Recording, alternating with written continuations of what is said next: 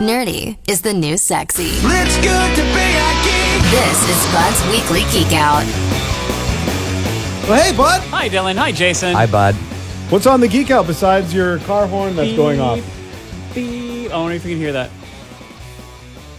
Because we can certainly hear that. you'll be able Yeah. hear that. Well, yeah. here's a good tie-in. It's about distracted driving. Aha. This is regrettably a thing. Phones are not going anywhere, and the device and app makers, they sure seem to be building their products with the main purpose to be holding and regaining your attention many times per day. Thank you. It's gone now. Thank you. That's great. So please drive safe and don't drive and phone. It's sort of Pavlovian how it works. Like you get the, the bloop or the buzz, and you know, ooh, somebody's liked the thing I posted or sent me a message, and you often stop what you're doing to check and see what's going on. My beloved Pebble smartwatch stopped being supported at the, at the end of last year, and since then, I've been rocking a new to me Samsung Gear S2. I don't need like a powerhouse on my wrist. I just want to quickly check the time, glimpse my notifications, and get on with my life in real life. I've long held that uh, if built correctly, a smartwatch is just meant to be a tiny peephole into your phone's activity. On the watch, you can see who's blooped you, about what. You can choose to reply quickly with a canned response or voice dictation, or dismiss it, and then you can get back to life and see real life people. But at its core, the right wearable doesn't draw you to your phone, it keeps you away from your phone. But they still are electronic devices, not quite handheld, but hand mounted or wrist mounted, if you will, and they can still distract you while you're driving.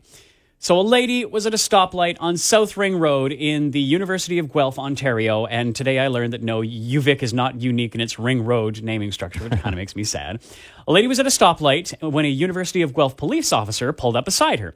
He testifies that he saw the glow of her watch, saw her look up and down at the watch about four times, and when the light turned green, she didn't go. He had to shine his light into her car and then she went, so he pulled her over and gave her a ticket for distracted driving, specifically for driving while holding or using a handheld wireless communication device. We first heard about this story a few weeks ago, but more recently the judgment came in and the lady accused of distracted driving took the case to court and lost. Hmm. She will have to pay the $400 fine, which is about what it is here in BC, despite her claims that she was only checking the time. what about that then?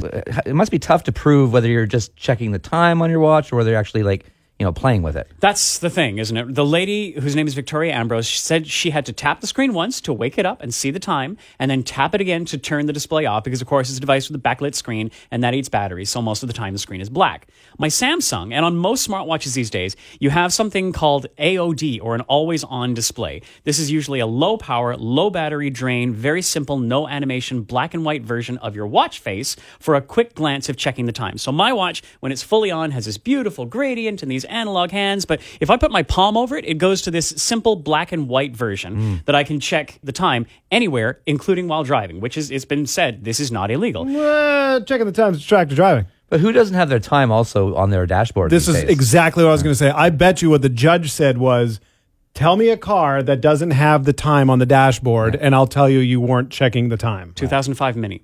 Yeah, looked bull into- crap. Well, hey, hey, no, no. I look. A few people have looked into this, and for instance, on my clock, radio, like I have the my my clock is on my stereo, which never sticks to daylight saving time, so it's always an hour off.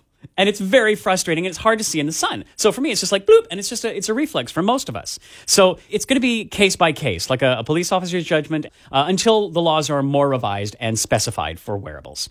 So in any case, this is 4,000 pounds of steel and glass that you're piloting down the highway. So please be safe. And you can read more about this judgment on the case of distracted smartwatch driving at thezone.fm slash geekout. Very good. Thanks, bud. Thanks, bud. Bye! Bud's Weekly Geek Out. Sometimes you know geek. Listen every Wednesday on the Morning Zone for more news from the world of techie type stuff.